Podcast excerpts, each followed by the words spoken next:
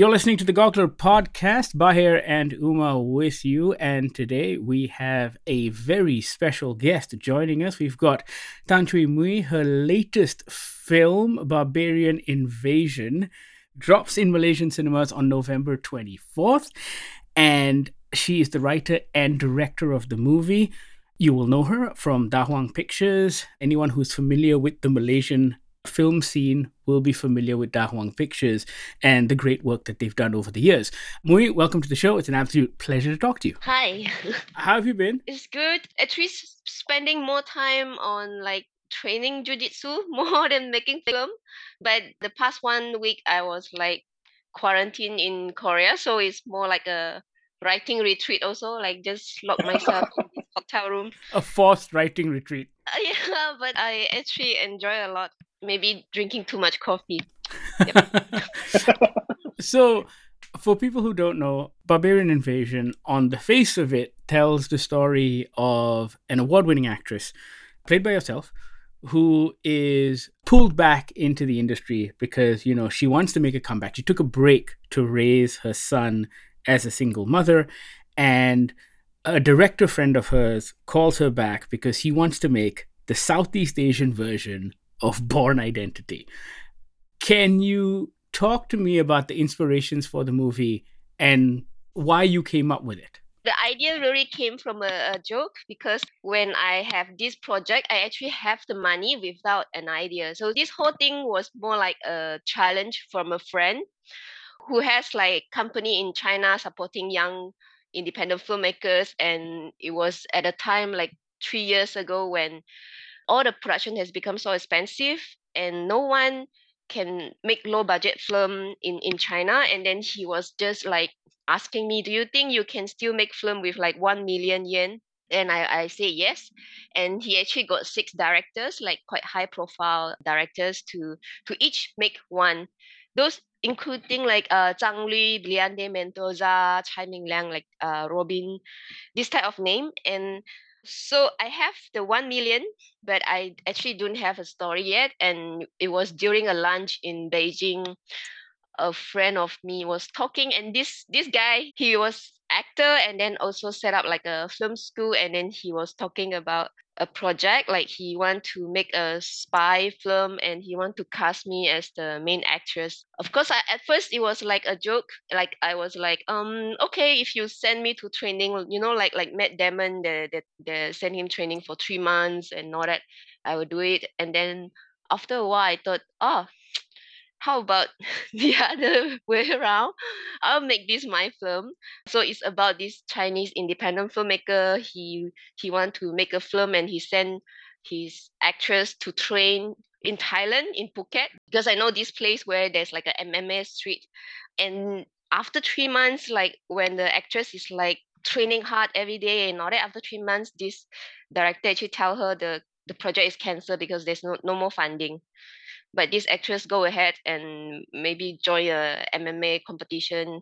Didn't win, but uh, find herself. So that was my first story. Right. I was telling him the whole thing, like, okay, I got a story there. So I was quite excited, and I decided to the next month go to Phuket to to write the script. And while writing the script, I thought to shoot something. So I also call another three friends to go and document the process. So I got someone to to to come and video and then to record the sound. So four of us we went.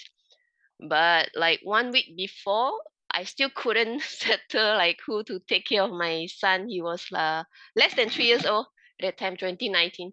So last minute, I, I actually have to bring him and I was still thinking at the time like it's okay, we can still do the writing and all that. But things change. It become a bit hard because like when we go to the gym to film thing and he start like crying and beating up people inside. it's funny because those are like really professional fighting in like a camp and then my son going like wow! It's, it's quite hell I, I hope i'm not blacklisted there in phuket. So, then i changed the the story. So it's about this actress who retired because she became mother and need to take care of the kid.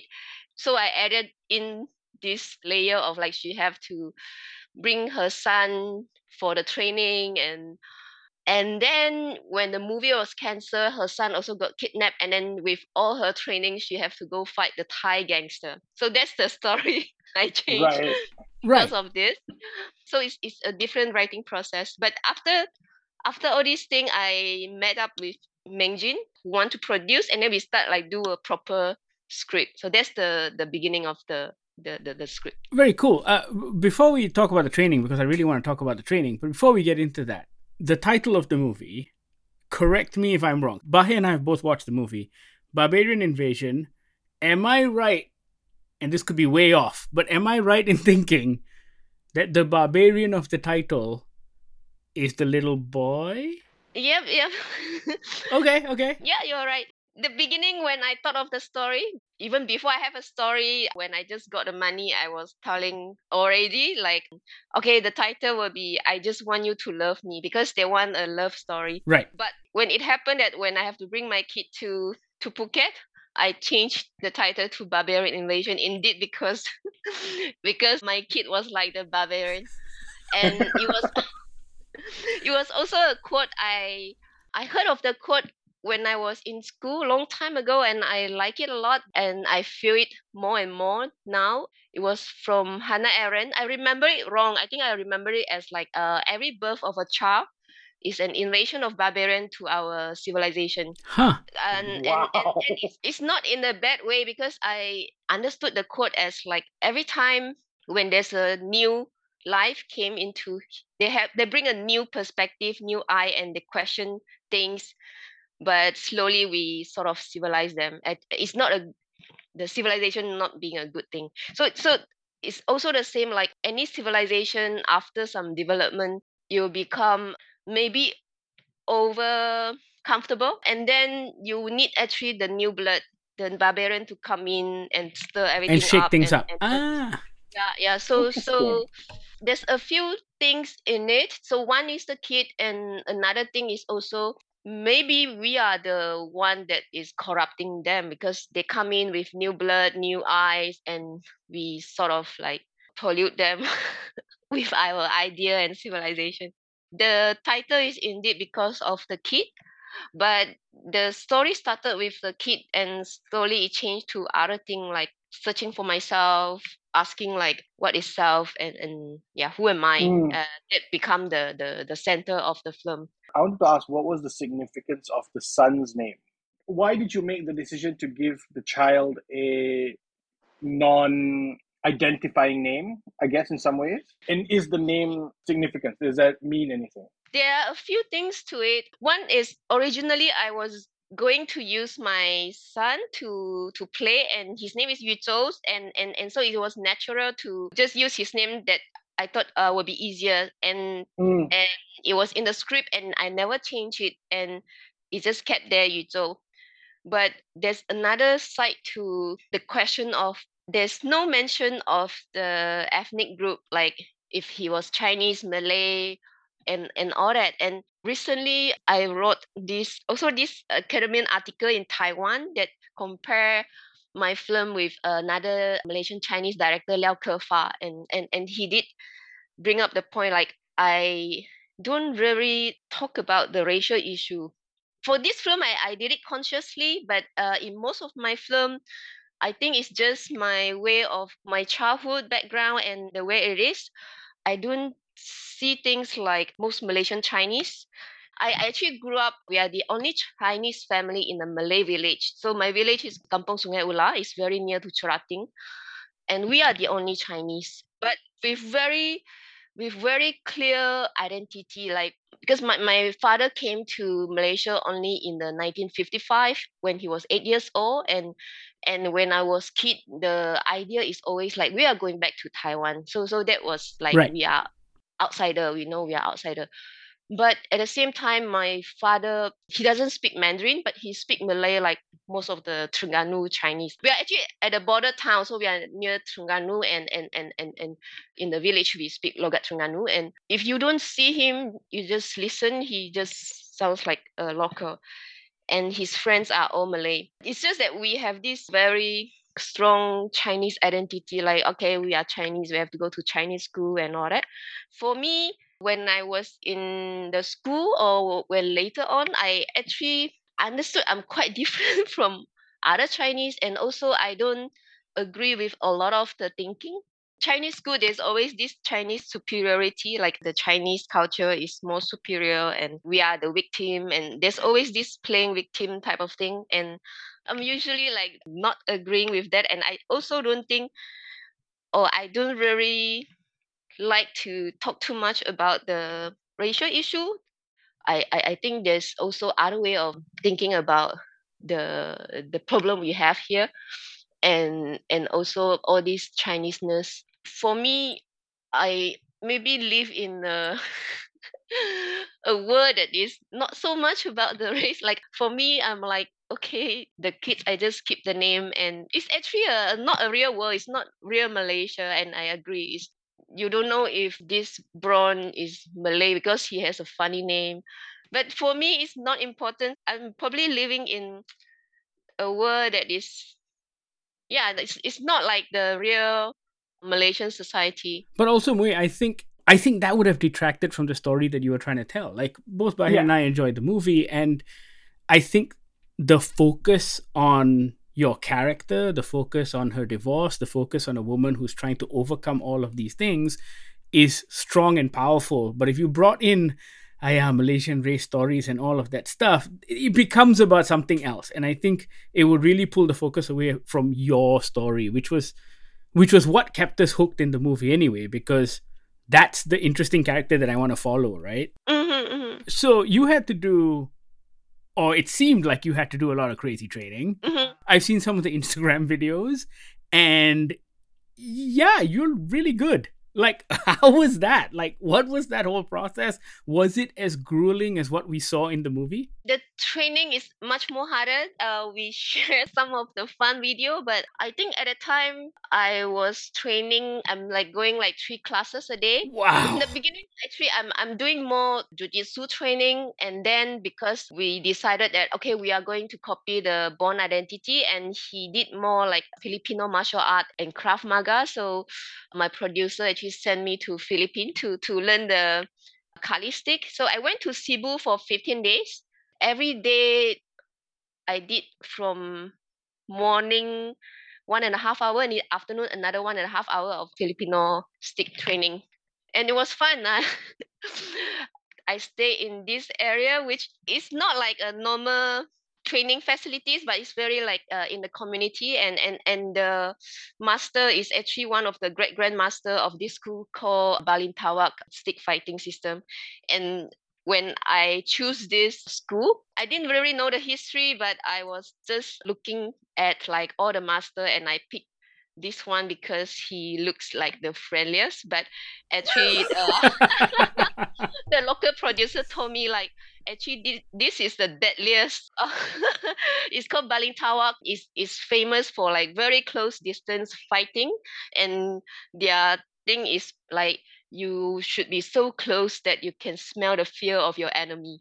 That thing. wow. They they are the one that they refuse to become a sport, but they they keep it as like a street fighting type of training. And then after that, also train like Krav Maga for not enough time because then the lockdown happened and all that. My focus in the beginning was more jujitsu, but yeah, then I have to shift to Muay Thai, Krav Maga, and and this Filipino martial art, which was really it takes a lot of time, but all this physical training actually I don't know, it's very addictive. I must say, like I still train every day. Except now I'm in the hotel, I can't, but I keep the jujitsu training until now, actually. I was going to ask, did you catch the bug? And obviously you have, because obviously you're doing this for a movie, but it feels like it feels like you were doing it for real. Yeah. yeah, at that time I trained so much until uh, our first action director was supposed to be Sunny Pang and when he visited, he was like he he he think I train too much and I should at least have one rest day a week. That means I I've been training every day. if Sunny Pang is telling you to rest, then maybe you yeah. should rest, lah. yes, yes, yes. He think it's, it's getting too much, and so he he actually told my team like to make sure I have rest, and that was maybe the hardest training lah. But after the movie, I still do one or two times a day. We were supposed to shoot April 2020, but March 2020, Yeah. uh, yeah, we have lockdown, and then at that time we decided, okay, we have to change any cast and crew that's not based in Malaysia. We can't use. So so then Sunny Pang was like, then you have to use James Lee. At first, you know, because when I write when I write this character of the Law Sifu, this master law, I have uh, Sunny Pang in mind, like totally designed a character for him, like someone very strict. And when he asked me to use James, my first reaction was like, no way, James is too funny. If I see James, I will laugh. I, I, I think we have different experiences of James Lee though. I, I mean, was going to no, say we know James very well, and James James can be quite intense. but he's a nice guy. He just comes off as very yeah, intense. But yeah, he wasn't what I have in mind when I write this character. So I was keep saying that no, Sunny, I don't think so. But after a while, he convinced me he think the best in Malaysia will be James, and I, I thought okay. So I talked to James, and then both lah. One is action director, and the other part is to play this character of Lao Sifu. And he indeed have very different idea because at first I want this like very strict and this Sifu really love Bruce Lee, so sometimes he talk like Bruce Lee, but still in all the serious way. But whenever James say those lines, we just keep laughing. It's just too funny. Even if he plays serious. But he he actually have in his mind another character because he's also like quite obsessed with martial art when he was young. I mean, he started with taekwondo and all that, but when he was young, he even like go to classes like ninja, ninjutsu class and all that. And he met many con men sifu before, so he he say like he want to play this character like borderline con man and master. Yeah, you're not sure if he's just conning you or if he really yeah, know yeah, martial yeah, art. yeah. So so he's like having all this like big theory, but we don't really see him do anything type of sifus. He added some detail of like how this character move and how he always pull his pants up whenever he want to walk. A lot of the small detail he, he add into this character, he just totally changed the original idea of this philosophy, which I like it. He, he add a different layer to it. So Mui, let's talk about I guess getting the film out there. And the most important question I have for you is we know movies like this are a very difficult sell, not just in the Malaysian market, but I think in any market, right? I mean, even the US, the UK, indie films like this have a hard time making its mark. I'm curious why you decided to go for the theatrical release and not, say, find a MUBI or a Netflix where where these movies tend to thrive, right? And they find a good audience the right of the film it belongs to the Chinese company who gave us a challenge and all that.